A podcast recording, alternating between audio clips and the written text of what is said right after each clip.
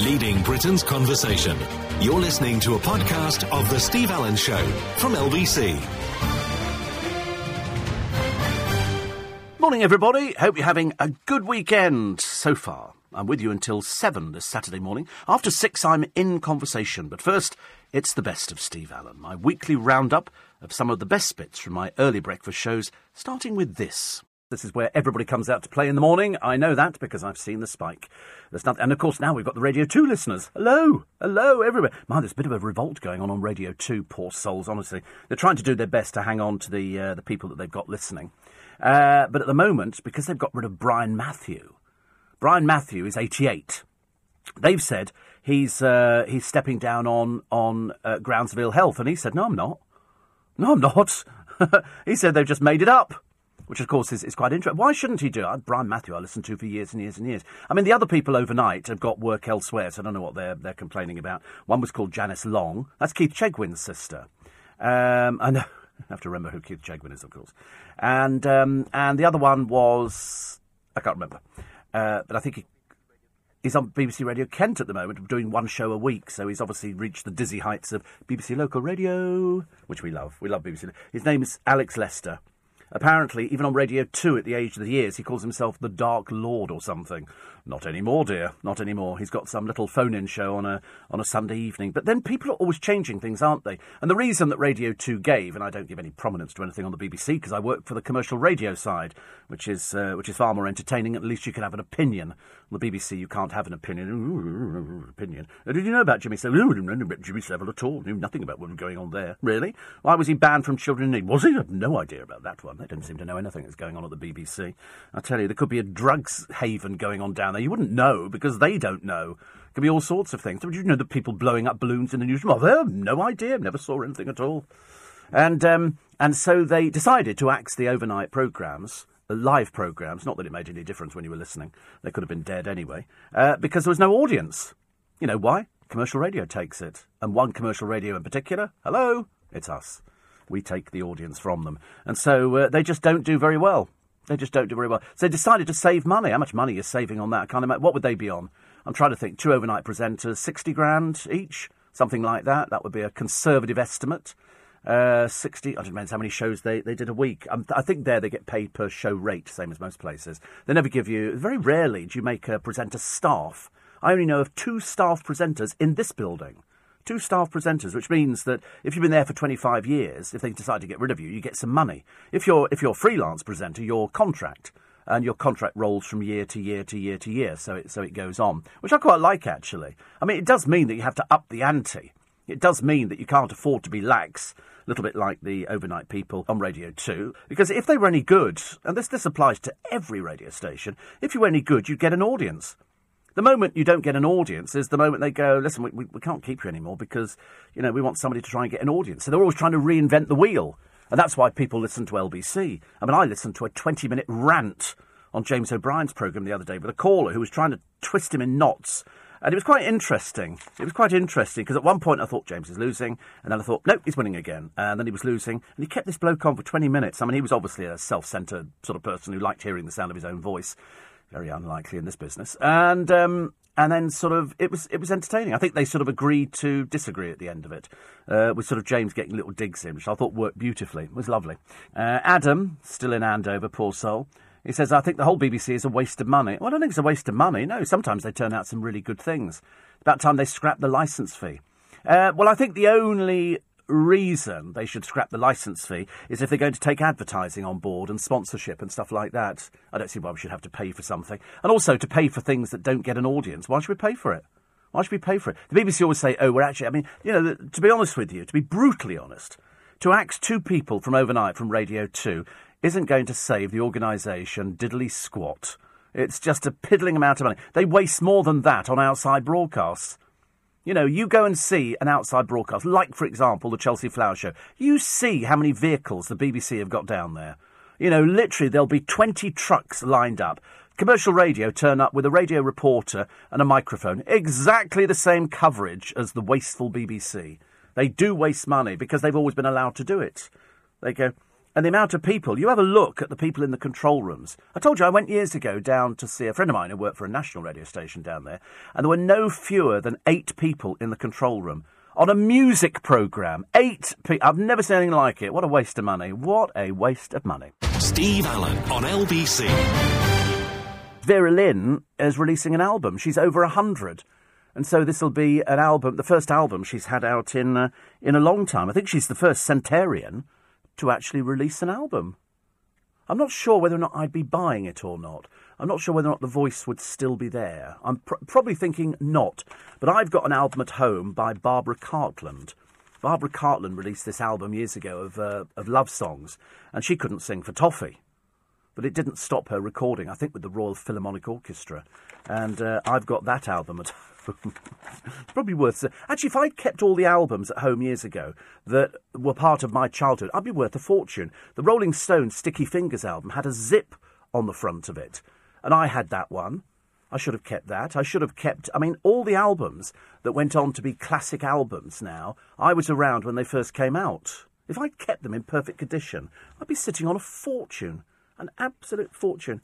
I had Beatles albums, I had Beatles box sets, I had everything. And because they were records to be played, you played them, and then you just some, you know, I don't know what, what happened to them. I gave them away, I think, in a lot of cases. Um, talking of giving things away, Blue Peter was very famous years ago as a children's television program. It's kind of, I don't think anybody bothers with Blue Peter anymore now, which is a shame. I in fact, I couldn't even tell you if it's actually on the television. I couldn't tell you. But um, they used to bury time capsules. This one was buried in 1998 and it had a video of country walks. It had um, a Cubs scarf and a woggle, uh, a France 98 football, an insulin pen. It had an insulin. How interesting. How interesting, an insulin pen. A toy car, Roald Dahl Treasury book, Spice Girls CD, an aspirin inhaler, and a set of British coins. And they buried it. That's what they did with these capsules. And the idea was that you dig them up, you know, in the future. And in this particular case, it was dug up by builders. Uh, 33 years early, and they smashed it to pieces. I mean, did they not recognise the Blue Peter symbol on the outside? Richard Bacon and Katy Hill buried mementos. The uh, container was put 15 feet under the Millennium Dome, now the O2, and should have stayed there until 2050, but workers laying cables unearthed it on Tuesday. They cracked it open and found items, including the ones that I've mentioned. The boys thought they'd struck gold. They were going at it with anything they could find hammers, shovels, the lot. At one point, a bloke in a forklift squished it with the machine's teeth. And the capsule was. Oh, what are these stupids? Are these. Oh, no, they said a very rude word then. Are they really stupid people? Do they recognise what Blue Peter is? The answer is, of course they don't because they wouldn't have been British workers who would have known what Blue Peter was. If you're a Polish worker or Romanian, why would you know what Blue Peter was? You'd just be looking at it going, look what we found here. Open it, what's in it? An insulin pen, a toy car, you know, a Blue Peter badge. But uh, anyway, they then sort of, uh, the importance was then realised. Obviously, somebody who was British went, I think that's the Blue Peter time capsule. And they went, oh, doesn't mean anything to anybody, does it really? And so they, um, so they saved it. So they saved it. It's amazing, actually. Part of history. Um, but, but to deliberately wreck it, I think, is, is almost a bit sick. Oh, look, Caprice, wearing bra and pants again. She's getting a bit old for this sort of thing, isn't she? I mean, she's 45. And uh, I wonder why she'd gone on the jump. It was obviously to launch her sort of her underwear collection. They always put Caprice down as a model. Not the brightest penny in the box, it has to be said. I wasn't even sure she lived here anymore. I thought she lived out of the country. I was, I was pretty good. Um, I'm sure she went out with people. Do you remember she did a, a come dine with me? And everybody was terribly impressed by her house. Because in the basement, she pushed a button and the floor rolled back to reveal a swimming pool with a swing over it, which I always thought was quite flash, actually. I always fancied something like that. And it turns out it wasn't her house at all. Obviously, Caprice hasn't made diddly squat out of flogging a few bras and pants sets and um, and it was her boyfriend's house, so not living there anymore. Where does she live now? Does she is she out? I thought she was out of this country. I don't know why. I didn't realise that Richard Bacon was out of this country. Apparently Notting Hill. Oh right. Well there you go. Notting Hill, but because they've already started started, pardon me, filming the jump. How far they are through it, I've got no idea. But uh, I'm not remotely interested in seeing the jump. I really, I couldn't be less interested about a programme unless they did it stark naked. And even then I'd be thinking, oh dear, Jedward. Because Jedward the other night, creepy old Jedward, and by God, it's getting a little bit creepy, were washing each other down in the bath together. It's not, I mean, is this what twins do? I mean, I only asked. I had to go and ask uh, our, our twin outside whether or not he'd ever had a bath with. I mean, bear in mind, Jedward are 25. They're not five year olds, they're 25. And. Um, and they have baths together. And in this particular one, in the Big Brother house, they put on Bianca Gascoigne's um, knickers, uh, like a like a g-string kind of thing, slightly disturbing, and uh, and then washed each other down with soap. Does that mean? Is that somewhat odd? I mean, we, we know they are peculiar, but by God, that's taken a bit too far. So anyway, you know, I asked around, and it turns out it's not normal behaviour. And uh, Kevin says, I kept all my records from my youth, nearly all obscure punk and new wave. I look in the back pages of Record Collector, which is uh, a magazine. And some are worth a fortune. Some are worth money as they have a band member who went on to become famous, like Kevin Rowland, who was in the Killjoys before Dexys. Even my band's first single sells for over 50 quid on eBay. Shame I joined the band after that was made and I don't have a copy. He said, but I've still got my old fanzines, as well as the likes of uh, Sniffing Glue, Anticlimax, and a rare number two edition of ID when it was a fanzine. Yeah, my, my brother likes stuff like that. He likes those sort of. Uh, in fact, my, my brother's got a copy of My Bonnie, which was the Beatles with Tony Sheridan, who I think was the one before Ringo Starr. Uh, was he young before Ringo Starr? He was a singer, was he? Oh, that's right. Pete Best was the was the drummer. It's interesting, isn't it? When you look back, when I look back at the Beatles stuff, and if you listen to the Beatles record, do you know it stands up as well today? Stupid thing to say, I realise, as it did when it first came out, when we used to stack up eight records on our record players and play the Beatles songs one after the other. till the last one. You should take the stack so high the needle couldn't get on it. But uh, that was the only way, and you know, you play the A side and the B sides, and you really got into your records. But hardly anybody kept them in mint condition. That's why mint conditions are worth money. It's like trying to find the full set of Beatles autographs. You might have them, but did you see them sign them? Because that was the problem. They had auto pen at Apple, which was the uh, automatic, I think it was a Japanese invention, where they did the first signature and then the pen just copied it in ink. So it looked exactly the same, but they learned how to do each other's signature. John could sign for Paul, Paul could sign for Ringo, and, and all the rest of it. So it went on. So to actually have a full set of, uh, of Beatles signatures is actually on one page. That's that's what separates them. At one time, I think they were going for about seven grand. All the Beatles signatures on one page. And the one thing you don't want is them personalised. You know, to Pete, to Dominic, to whoever it is. You've got to have them all, all sort of separately. That's why whenever people go out to the theatre and they're sort of standing by the stage door to wait for the artist, and the, and the person comes out and goes, "Who do you want it signed to?" They go, "Oh no, just just sign it," because they're going to sell it. That's what they do nowadays. This is LBC with Steve Allen. Here's the picture of the darts ace, and uh, luckily he's got a shaved head, and uh, he can hit any number on the. This is this has got this morning written all over it. This has absolutely got this morning written all over it. Mason Folks, Mason. You know that's that's a good, good name. Uh, he watched world champion Michael van Gerwen. Is it on TV? From the age of two and was hooked.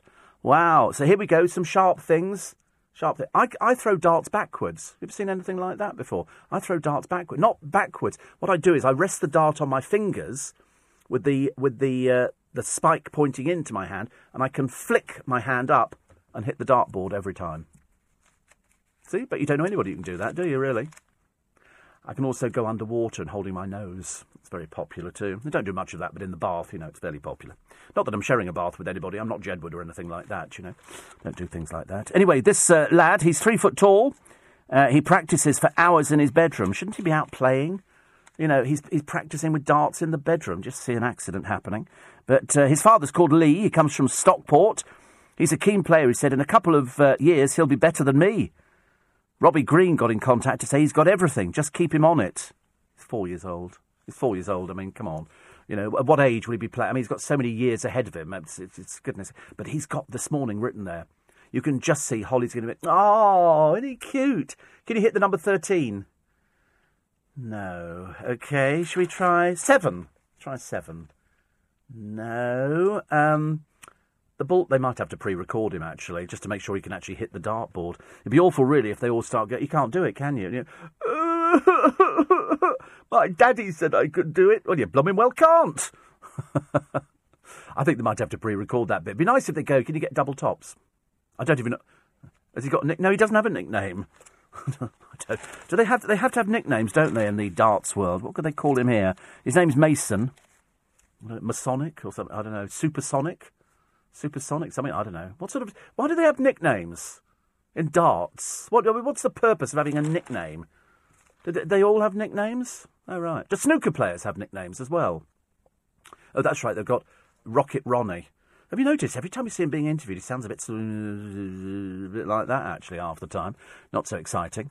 Paul says you wanted to put a lot of people in prison today. Can I say you or I couldn't afford the taxes to do it? Of course we can. We've got loads actually. Got loads of money for building prisons. Perhaps we could just have a prison for um, sort of four-year-olds who play darts. I think you know, put the parents in there immediately because quite clearly these are a subculture. You don't let four-year-olds play with something that's got a point on it. Are you mad? Listen, you know, let them go out and scuff their £300 shoes, but heavens above, a four year old playing darts and he can hit any number. Yeah, of course he can. Go on, put him on the television. He'll be. I'll tell you what, I bet you anything. Here goes the Steve Allen prediction for this morning. That'll be this morning's guest.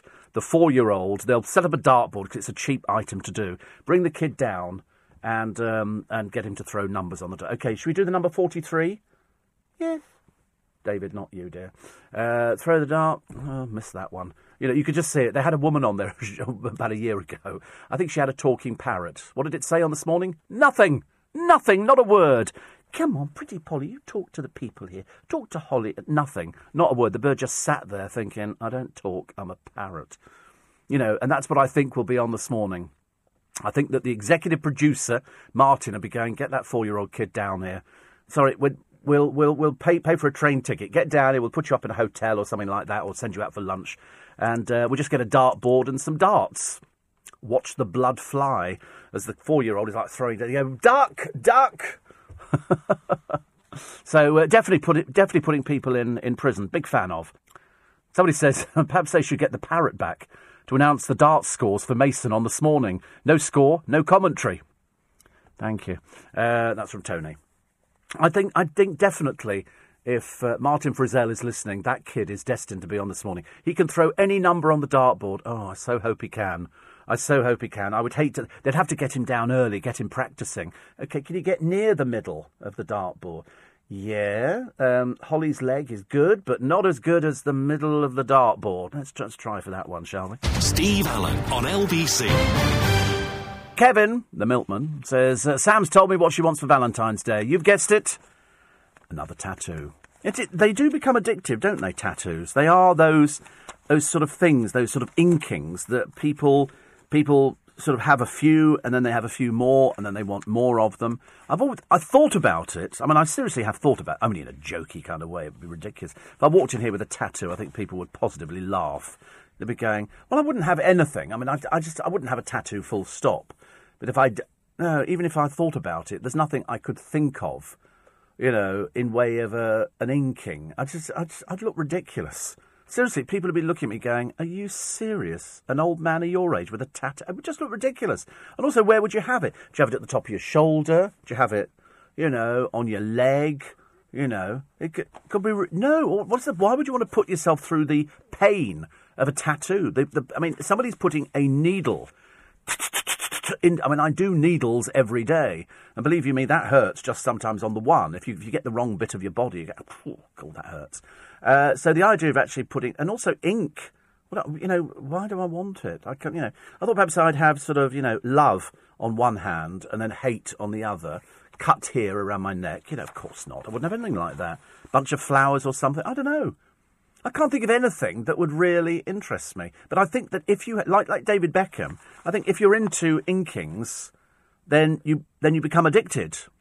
And once you become addicted, you can have as as many as you want. I mean, I don't think there's much room on David Beckham's body, is there really? He's got loads of them, which is great, you know, because he thinks he's sort of young and trendy. When he's sort of a seventy-year-old man, he's going to be going to be looking a bit daft. It has to be said, and by that time, they'll they'll start looking a little bit uh, awful. Steve Allen on LBC. The Tiger Death Man. Remember we talked about him?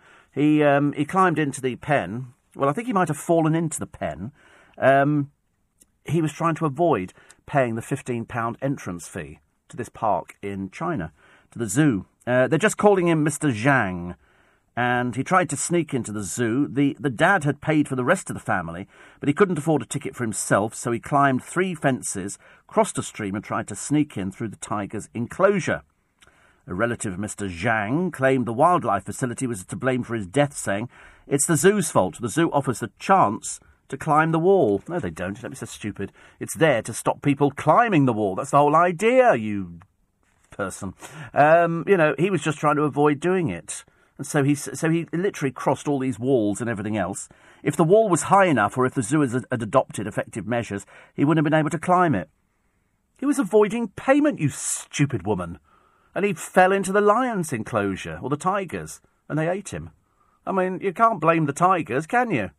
You just have to sort of go, that's what. They, they probably thought food was being delivered. They don't know what it is.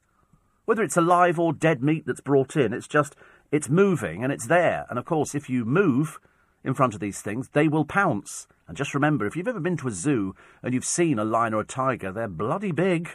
Their paws are the size of dinner plates. And that's without the claws extended. Once the claws can. These things can cling onto the back of water buffalo. You don't think Mr. Zhang's going to pose any problems for them? They couldn't wait to eat him. They ripped his shirt off. They got the flesh underneath and they started eating him. At what point the poor soul died, I can't imagine. At, uh, one of the three tigers was shot dead, causing outrage amongst animal lovers in China, who blamed the victim and the zoo for the tragedy. Well, absolutely.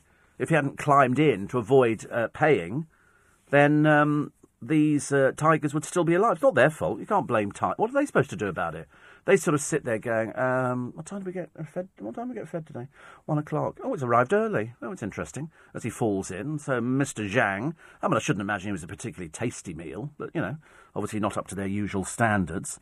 But somebody says, "I, I saw the tiger mauling the person whose face was covered in blood." Would, would He's with three tigers, for God's sake. These, these, these aren't little ants or something like that, which could probably equally do some damage. But, you know, these are three tigers. Every time he sat up, the tiger pushed him down again. Of course they did. Have you seen them on the David Attenborough programmes? You get the little sort of, you know, fawns and, and little sort of wildebeest and stuff like that. And they try and sit up, and the tiger just goes back down again until it decides it's ready to eat it. And that was that was in this case.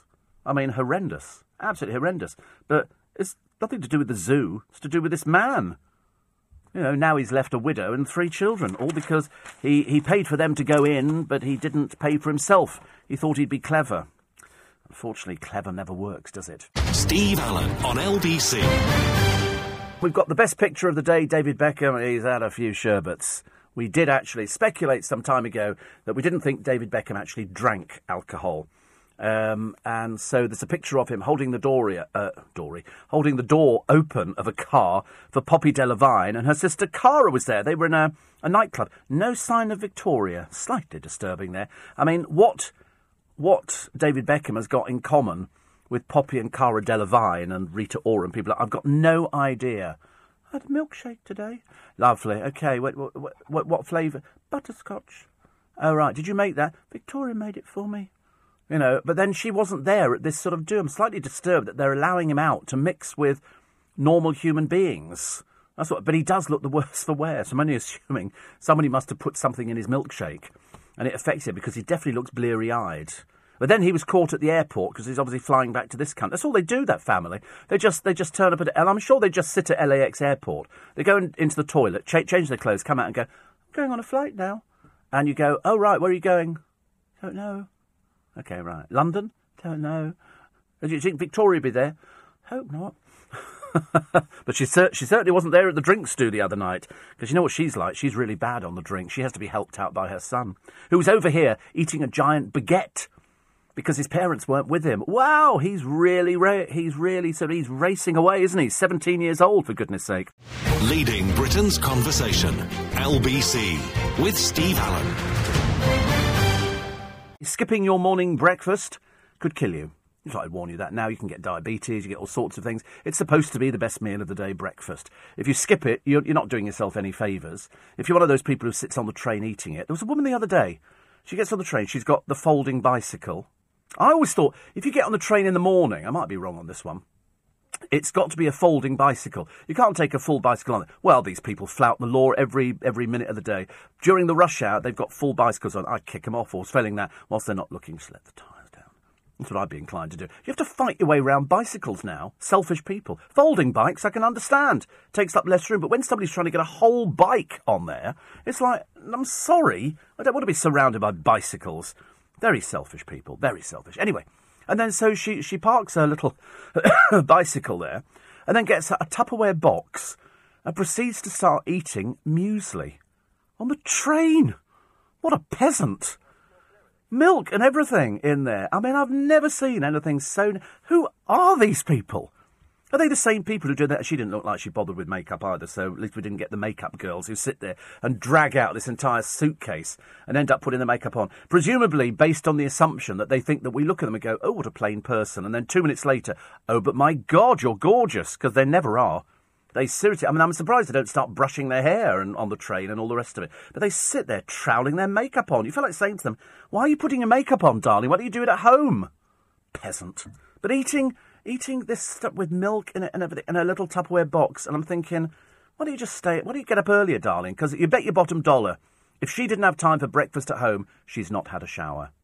You know, you know that because she's just got up. She's left at the last minute, thrown some sweaty old clothes on, climbed onto the train, but she's got a bicycle. Because if you ride a bicycle, you sweat. You know that. You know, there's nobody who does not ride a bicycle who does not sweat, especially the people in the lycra the people who sort of, yeah, sweaty, sweaty, sweaty. So you don't want them standing next to you on the train because you have to get, excuse me, I'm wearing very expensive aftershave. I want people to enjoy it and not enjoy your sweat. Thank you very much indeed. Well, people who take smelly foods on are even, they, they, well, they should be hanged.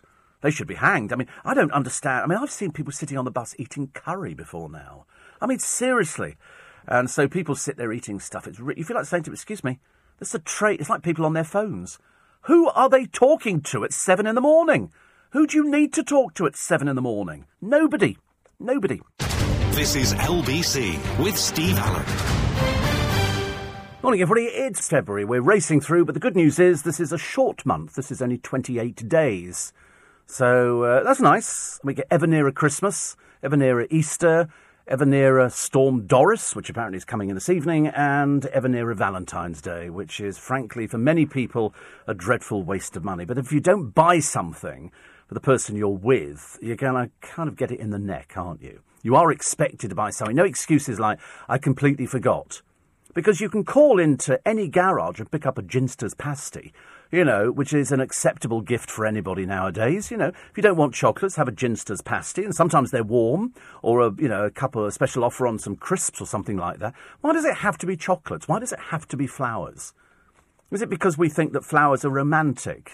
Well, you know, people might get hay fever or something like that. So, you know, flowers are not necessarily the best thing to get. I mean, why can you not give somebody, you know, um, a wood carving set or something, or a set of jump leads? You know, a far more acceptable present as far as I'm concerned. Or a bicycle, yeah. But that's a basic way of saying you're, you're too overweight, you need to cycle more. Actually, I keep seeing more bicycles on the trains now. Not folding up bicycles either. But I don't think the guards have got enough time to start getting these people off the train and sort of saying, listen, you've got to have a folding up bicycle. With Valentine's Day around the corner, I'm going to have to veer in favour of a couple of supermarkets. And the reason I'm going to do it is because the one thing that we think is romantic are red roses. And I don't know why we think red roses, because I think pink rose, Marks and Spencers and other supermarkets are available, do roses in every colour. Oranges, yellows, pinks, whites, white tinged with red, white tinged with pink, some tinged with glitter. How you grow those ones, I've got no idea. But anyway, they've got all sorts of different roses. But Valentine's Day, they're looking for the best value. So, for example, if you go to Tesco, £20 gets you 12 roses. They're quite nice, you know, nice roses. Go to Morrison's, 12 roses will cost you £5. If you go to Sainsbury's, 12 roses will cost you £6.50. Okay, so it's, looking promising. The Tesco ones at 20 quid look very nice indeed, but you can get 12 roses from Morrison's for a fiver. Um, if you go to Interflora, you can send a hundred roses for six hundred and fifty pounds. You'd have to be mad. Because if you go to Lidl, they're doing 100 roses for £25. And you look at the size of the bouquet that they've got in the papers today, and you go, well, I'm going to Lidl or Aldi because they're doing 100 roses for £25. Why would you want to spend 650 quid? with Interflora. I mean, I understand, you know, the cost of sending roses and things like that. But to be honest with you, a hundred roses from Aldi, they're not going to know where they come from. They're not. What you do is you take off anything that's got Aldi or Lidl written on it, and you get some. You go to Paper Chase or something like that. You get some tissue paper. You wrap it round. You go and buy a piece of ribbon, okay, and you wrap it round there with a bow, and they think they'll have cost fifty to a hundred pounds. That's what I would think they'd cost. I I'm looking at these these Aldi roses. They look lovely. Hundred for twenty five quid. I might just go and buy two hundred roses and just stick them on my desk and go and just put a label on going to Steve from an admirer. And then people will be going, "Who bought you those, Steve?" I go, "I don't know, just an admirer." Because it's cheap enough to do yourself, isn't it? Or failing that, I could sit on the train surrounded by ten bouquets of these, and people go, "You're very popular." Go, apparently so. You imagine 25 quid. There'll be, there'll be husbands everywhere going, Really? I mean, seriously, this is like a hundred roses for 25 quid.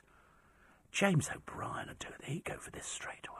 He wouldn't, he wouldn't be spending any money anytime soon. He's only just paid off the last thing on the last suit, you know, which he had. He had that, that on, on special HP agreements. But uh, a uh, hundred roses. I mean, Interflora, I'm sure are lovely and charming and all the rest of it. But a hundred roses, £650. I'm sorry. I'm going to be going for the 25. In fact, today I'm going to make it a special mission because by the time we get to tomorrow, there's going to be a hundred roses sitting on my desk. Okay? Just to really annoy everybody. They're going, where did Steve get those from? And I'm just going to put a label on Steve, love your show, question mark. Something like that. I might get 300 roses. I don't know. It's worth it for 75 quid, isn't it? I mean, to be honest with you, it could be the most fun I've had. Oh, wait a minute. I've just realised I'm talking about it on air. People will be hearing this and they'll be ruining it and telling other people. And uh, Steve says, Jane, I was once sent by a boyfriend 12 red roses from Moyses and Stevens. I don't. Um, am I supposed to know that is? I'm a bit. I'm sorry. I'm a bit nonplussed by that one. Are they very expensive roses? I know you can actually get, you know, really, really expensive roses. This is after we told you that for Valentine's Day, don't bother spending a lot. Uh, they, oh, blimey, they're nice, aren't they? Is this this is uh, Moyses Stevens? They do. Wow, how much are they? I mean, how much? God, dear, look at these. I mean, these are these are obviously top of their range. I mean, this isn't the hundred roses. How much is that one there? Blush rose, a stunning handmade flower arrangement. It's only eighty quid. That's gorgeous, isn't it? I mean, for eighty quid, I mean, blimey, you're very lucky. Can we have a price on roses, please? Can we have a price on roses for the? Uh... Oh, these are beautiful bouquets, aren't they? English rose, a bouquet full of uh, David Austin roses, which is very nice. Ten, uh, three uh, something else and then something else as well. They're lovely bouquets, they do. See, 80 quid seems quite, uh, quite good value. I'm definitely going to buy some of these roses. A hundred for twenty-five pounds. I'm definitely going to. They look delicious. They've got an eighty pound English rose bouquet here, hand tied. Look gorgeous. I mean, really. But you see, I, funnily enough, Funnily enough, even though it's Valentine's Day coming up, and I'm really quite anti Valentine's Day because I don't like to see people cheated, but these look, I mean, for 80 quid, I think that looks really good value. I would expect a, a top shop, you know, to charge 150 for that. I would think that could be worth 100, 150 pounds. Beautiful for 80. They also do champagne, which is quite nice, but, you know, I, I would never buy champagne from a, from a flower shop. Oh, the English Road, oh, it's gone up now. It's 112 pounds. Oh, that's a large one. Okay. See, I think, I think that's worth it. I think that's worth it. So you did very well to get the uh, to get the um, the flowers for that one. They do beautiful. They do sunflowers, sunny days. It's called very pretty. Seventy quid, getting cheaper now. Oh look, roses there, red roses, a classic Valentine bouquet. Oh my God, 135 quid. That's 12 red Naomi, seven purple Ami. I don't know what half this stuff is, but it looks lovely. It's very, very pretty. Very pretty. Well, there you go. I mean, that's that's uh, that that would actually say we're not going out tonight. That that's two hundred and thirty for the classic large Valentine. But it's beautiful, though, isn't it? I mean, that really is lovely. I still think my my hundred from from Aldi and from Lidl can give them a run for their money. But these these are beautiful bouquets. Beautiful, very nice. So uh, well done, you, Jane. That you had to put out for that. Uh, sorry. Somebody's Steve, I got sent some roses by my ex wife a few years ago. She'd eaten all the best ones, though. I don't think ex wife should ever send roses, but that's what. And also, don't buy chocolates. Cho- you know, heart shaped chocolates, it's a bit naff, isn't it? But I think, as I say, getting a bouquet from uh, from Aldi or Morrison's or whoever it happens to come from, and then wrapping it yourself in sort of paper that goes with it is going to is going to make it look. That's what you know. That's what you're supposed to do nowadays. You have to you have to try and change the look of something. So if you go and buy something from M&S, ladies, a suit, change the buttons. You know, if it's got black buttons on, change them. You can go to, you know, button shops. They're all over the place. I think even John Lewis has got a button department. Get some nice flashy buttons, put them on there, and immediately it changes from a Marks and Spencer suit to your suit. I learned that some years ago from a, from a fashion designer who said, just do that. Change little bits and pieces about it and sort of mix and match with things. But you can never have enough little black suits. Oh, and there's also a dating app for apes. You can sort of pick out, you know, the one that you like if you're seeking a pry mate. Steve Allen on LBC. Do you know they, they, they have a name now for Prince Harry? He's now the Prince of Hearts. What a load of old codswallop. I mean, really. Talk about the redefining of the royal family. So his mother was the Princess of Hearts, or the Queen of Hearts, and now he's the Prince of Hearts. Do me a favour. Anyway, good news is he's, he's back with the old, all right, uh, the old Meghan. She's back in the old country again. Of course, he doesn't fly to see her. She has to waste her money coming to see him unless he's managed to arrange free flights for her.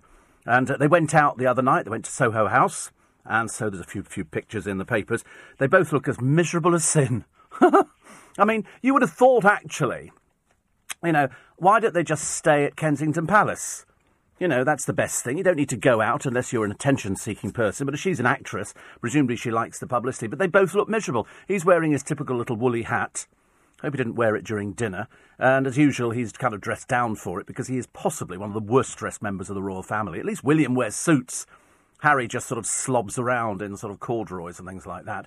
But uh, they went to Soho House. They go a private members club. I know loads of members of Soho House. Believe me, uh, and hospital and places like that. But uh, they at least they were out on the town. But can't they smile? God, Aren't they supposed to be happy? She's probably going. I'm not spending any more money flying in to see you. Either we're going to get married and you're going to put a ring on this finger, or it's over. It'll be a bit like Kylie Minogue all over again. Because I mean, there's a limit how many times she can keep flying backwards and forwards. Also, why has she not been stopped by customs? I knew a girlfriend of mine from years ago, and she was flying in to see somebody in this country. She got stopped on the second time. They went, "But you've already been in here once before." And she went, "Yes, I'm just, I'm saying my." Anyway, they kept her in customs for ages. Do you think Meghan Markle has had to um, to suffer that indignity? The answer is, of course she hasn't. They go, "Oh, it's Meghan Markle. Hello, darling. All right. Going to see Harry again? Where are you going?" Oh right, just staying in, lovely. Because apparently they like cooking. How they know this, I've got no idea. There's no, there's no mention anywhere of them enjoying cooking. I shouldn't imagine Harry could even open a tin of beans, but there you go. When it comes to Donald Trump, though, and let's face it, he is the hot topic. The royal family will apparently let nothing get in the way of a smooth state visit. So when you read about Prince Harry doesn't like Trump and all this kind of thing, just take it with a pinch of salt. They've made no comment on it. They're not allowed to. Harry would be knocked back by his grandmother and his father going, "Don't say a word. Don't say a word. You're not supposed to. You're not supposed to get involved with politics. Okay, nothing to do with you." But anyway, here she is, a junior member of the firm, has deleted her Instagram account after she dared post a controversial remark relating to the new president. A Buckingham Palace spokesman refused to comment yesterday on whether Lady Amelia Windsor, who was crowned the most beautiful royal by Society Bible Tatler, nobody's ever heard of her. Nobody knows who she. She just sort of popped up out of nowhere. She's apparently 36th in line that uh, she had the comment, say it loud, say it clear, refugees are welcome here, which is lovely, but of course she hasn't got the faintest idea what she's talking about, I shouldn't think. It was posted alongside a picture of three raised clenched fists, and um, next to it she wrote, Let the evil in the world be always conquered by the good. Uh, she's with a, nod- um, a modelling agency, member of the royal family, sort of the, the, the distant reaches and uh, she was signed up last month. Refused to comment on the censorship. You see, this is how they get publicity. So now you know who she is. So she was only signed up. Nobody knew who she was before. I'd never even heard of her. Lady Amelia Windsor. Who are you, darling? Nobody knows. And so she gets signed up by an agency. How do we get publicity? How do we get publicity? Right, put this thing on your Instagram account. You know, refugees welcome here, blah, blah, blah. And then delete it. And that way you'll make all the newspapers and they'll all put you in there. And that's exactly what they've done. It's exactly. So now all of a sudden she's got a bit of a profile. She's posing with a with a pussycat, which is all very sweet. But uh, her her grandfather is the Duke of Kent, the Queen's first cousin. That's how distantly removed she is. Uh, they posted the message. Uh, anyway, the royals traditionally refrain from political statements, but Lady Amelia, 21, uh, told a magazine she intended to make her Instagram account public. I love that we can share all the beautiful and meaningful things we see and hear in the world. Oh God, she's another doolally one. They do all put this stuff down there. But anyway, it's been it's been taken away. But it will raise questions about whether Prince Harry's girlfriend Meghan Markle will be allowed to continue her active social media presence if the couple become engaged. No danger of that any time soon, I don't think. Because other, I mean, this poor girl, poor old Meghan, she's got to fly, you know, fly in and fly out all the time. He doesn't make any effort at all. He probably goes, "Oh, I've got to go shake some hands today, babe." What do you think he calls her? You, I know she's wearing one of his bracelets. Although, funnily enough, in the picture I saw the other day, uh, there was no um, there was no bracelet on her hand at all. Perhaps she only sort of puts it on when they're when they're sort of privately at home, because I don't actually see it uh, on display, which is a bit of a shame, isn't it? Because I like to know these things. I like to know, you know, exactly, you know, where where people's relationship stands. I mean, the reason is that if they're going to sort of milk it for all they can, then I want to know more about it. So Harry hand Meghan, and so here is the picture of them leaving a place. She's uh, about half his size, so she's another Polly Pocket. And they go doting Prince Harry. So he's going out on the town. Bearing in mind it's very mild weather. He's wearing a tea cosy on his head. How old is he? What is he, 12 or something? No, he's 36. And they say they're showing that the romance is serious. What, because they're holding hands? Why, why would that signify? Apparently, the TV star lover has moved in with him. Um, a posh bar brought them together, Soho House. You know, so is he a member? Well, they get free, free, membership, or they just go, Harry, Harry's at the front door. He, he's not a member. Um, uh, who's he with? Meghan Markle. Get him in, get him in, get him in. So in they go, and uh, and then they had uh, you know, membership. They say can cost more than fifteen hundred pound a year. So in other words, it's cheap. It's very cheap for a top London club, 1,500 quid a year. God, that's almost scraping the barrel. 1,500 quid, very, very cheap. So a picture of Harry wearing this beanie hat. He looks ridiculous. And a shirt that doesn't seem to fit properly, a jacket that's seen better days, and she's sort of. She happens to be his girlfriend. They're happy to be out in public. They were happy to be out in public when they bought the Christmas tree. They're happy. Why can't they show it on their faces? Is Harry wearing that because his because his hair's gone to pieces? Is it is it because it's falling out? I mean, you know, will they get engaged? I'd be very surprised. Very surprised. Mind you, Kylie Minogue got engaged, didn't she? So you know, which is lovely. Steve Allen on LBC. We were talking about uh, rip-off online prices, and you'll never believe this because poor old Ed Sheeran's fans are really upset at the moment. You might be one of them because what they've done, I'm, I'm convinced it's the same for Bros, but there you go. We'll, we'll wait and see nearer the time. Uh, is that the touts have um, hijacked the uh, the ticketing thing. They bought loads of tickets and they put them up on the website at inflated prices. So there's one here, Ed Sheeran. Uh, they're selling tickets here which were priced at 70 odd pound, 1,025 pounds. However, top of the markups, um, I mean, England versus France, an 80 pound ticket is on, I think it's Viagogo, uh, for 1,200. Wait a minute, this, this gets much, much worse. Justin Bieber, a £150 ticket from a website called Get Me In is £1,759. It gets worse. Wait a minute. Harry Potter, six. uh, What Harry Potter? Oh, the stage play. £65. Viagogo, 4999 It gets worse. Does not get any better. Radiohead on Viagogo, a £65 ticket, £6,000. But t- it's worse. Top of the list, Adele. On Get Me In, an £85 face value ticket is on sale for £24,840. Well, you'd have to be the biggest fool under the sun to actually go for something like that. But that's what they do, because it's, it's like buying a ticket for the final at Wimbledon. You know, people sell tickets, even though they try desperately to make sure that members don't don't sell their ticket. They do because somebody says, "Listen, uh, I'll give you twenty thousand pounds for a pair of tickets for the men's final for the last thing," and they go, "Yeah, good," and they can then sell them for thirty thousand. Because if you're really rich, you know, if you're a lottery winner, why would you worry about twenty thousand quid? If you want to go somewhere, that says you've got the money. You're the idiot who is prepared to pay that uh, that kind of thing. So the the timeline of shame was uh, for Ed Sheeran fans.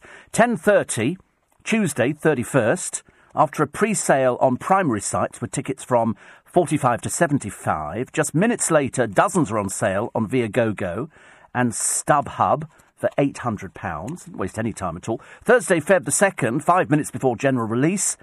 Out of the 1,300 tickets listed on Viagogo, 12 were for a newly added show on the 3rd of May. However, no tickets have been put on sale for that at all. Now, whether or not there is going to be a show then, I don't know. 10 a.m. Uh, general sale tickets go for between 40 and 75. 10.05, tickets for all three of his London dates sold out on all primary platforms. At 11.30, approximately 2,500 tickets go on sale. The price of a ticket goes from 150 to 1,000 quid. It's rip-off time, isn't it? It's rip-off time. And uh, all you have to do is just vote with, uh, with your fingers. In other words, don't buy them don't buy them because that, that way, you know, you'll be a, be a much better person. You were so right, Steve. The circus concert by Take That was the most amazing thing I've ever seen. I tried for Ed Sheeran with no luck. I now know how people felt trying to get tickets for your show at uh, at the Queen's Theatre, says Jan. Yes. We, I mean, obviously not on the same scale as the uh, as the circus concert by Take That. Somebody says Bros Bros Bros Bros will not want to spend lots of money, Steve, on a stage spectacle if the ticket sales are too low to justify. Well, it doesn't come down to them, does it? It comes down to the promoter. It comes down to the promoter and how much they're willing to spend on a, a show and how much profit they're hoping to see because they've sold the tickets. So, in other words, they've got the money. You know, I mean, the tickets have been sold. Whether they're filled by people remains to be seen. But they, they just have to do some. I mean, nothing will ever top, Jan, the circus concert, I don't think we've ever seen anything like it. I mean, we saw Pink Floyd's The Wall. Uh, we've seen, uh, what was the other one as well? Uh, ELO did their thing where they had a huge spaceship that rose up. U2 had a 360 degree thing. What was the other one that they did? Which was, um, oh, it wasn't ELO. It was uh, another big one. It had loads of big people doing it as well. They were doing the voice. Da da da da da da da da da da. There's a million to one, she said. Jeff Wayne's War of the Worlds. I knew I'd get there eventually. I thought if I sing the songs, I might actually have some some chance, you know. And that was another one full of robots and, and things like that. And so that's that's what we're looking for. But Bros aren't famous for anything, apart from just being two boys from Chertsey who sort of sold a lot of albums but ended up with no money because they spent it.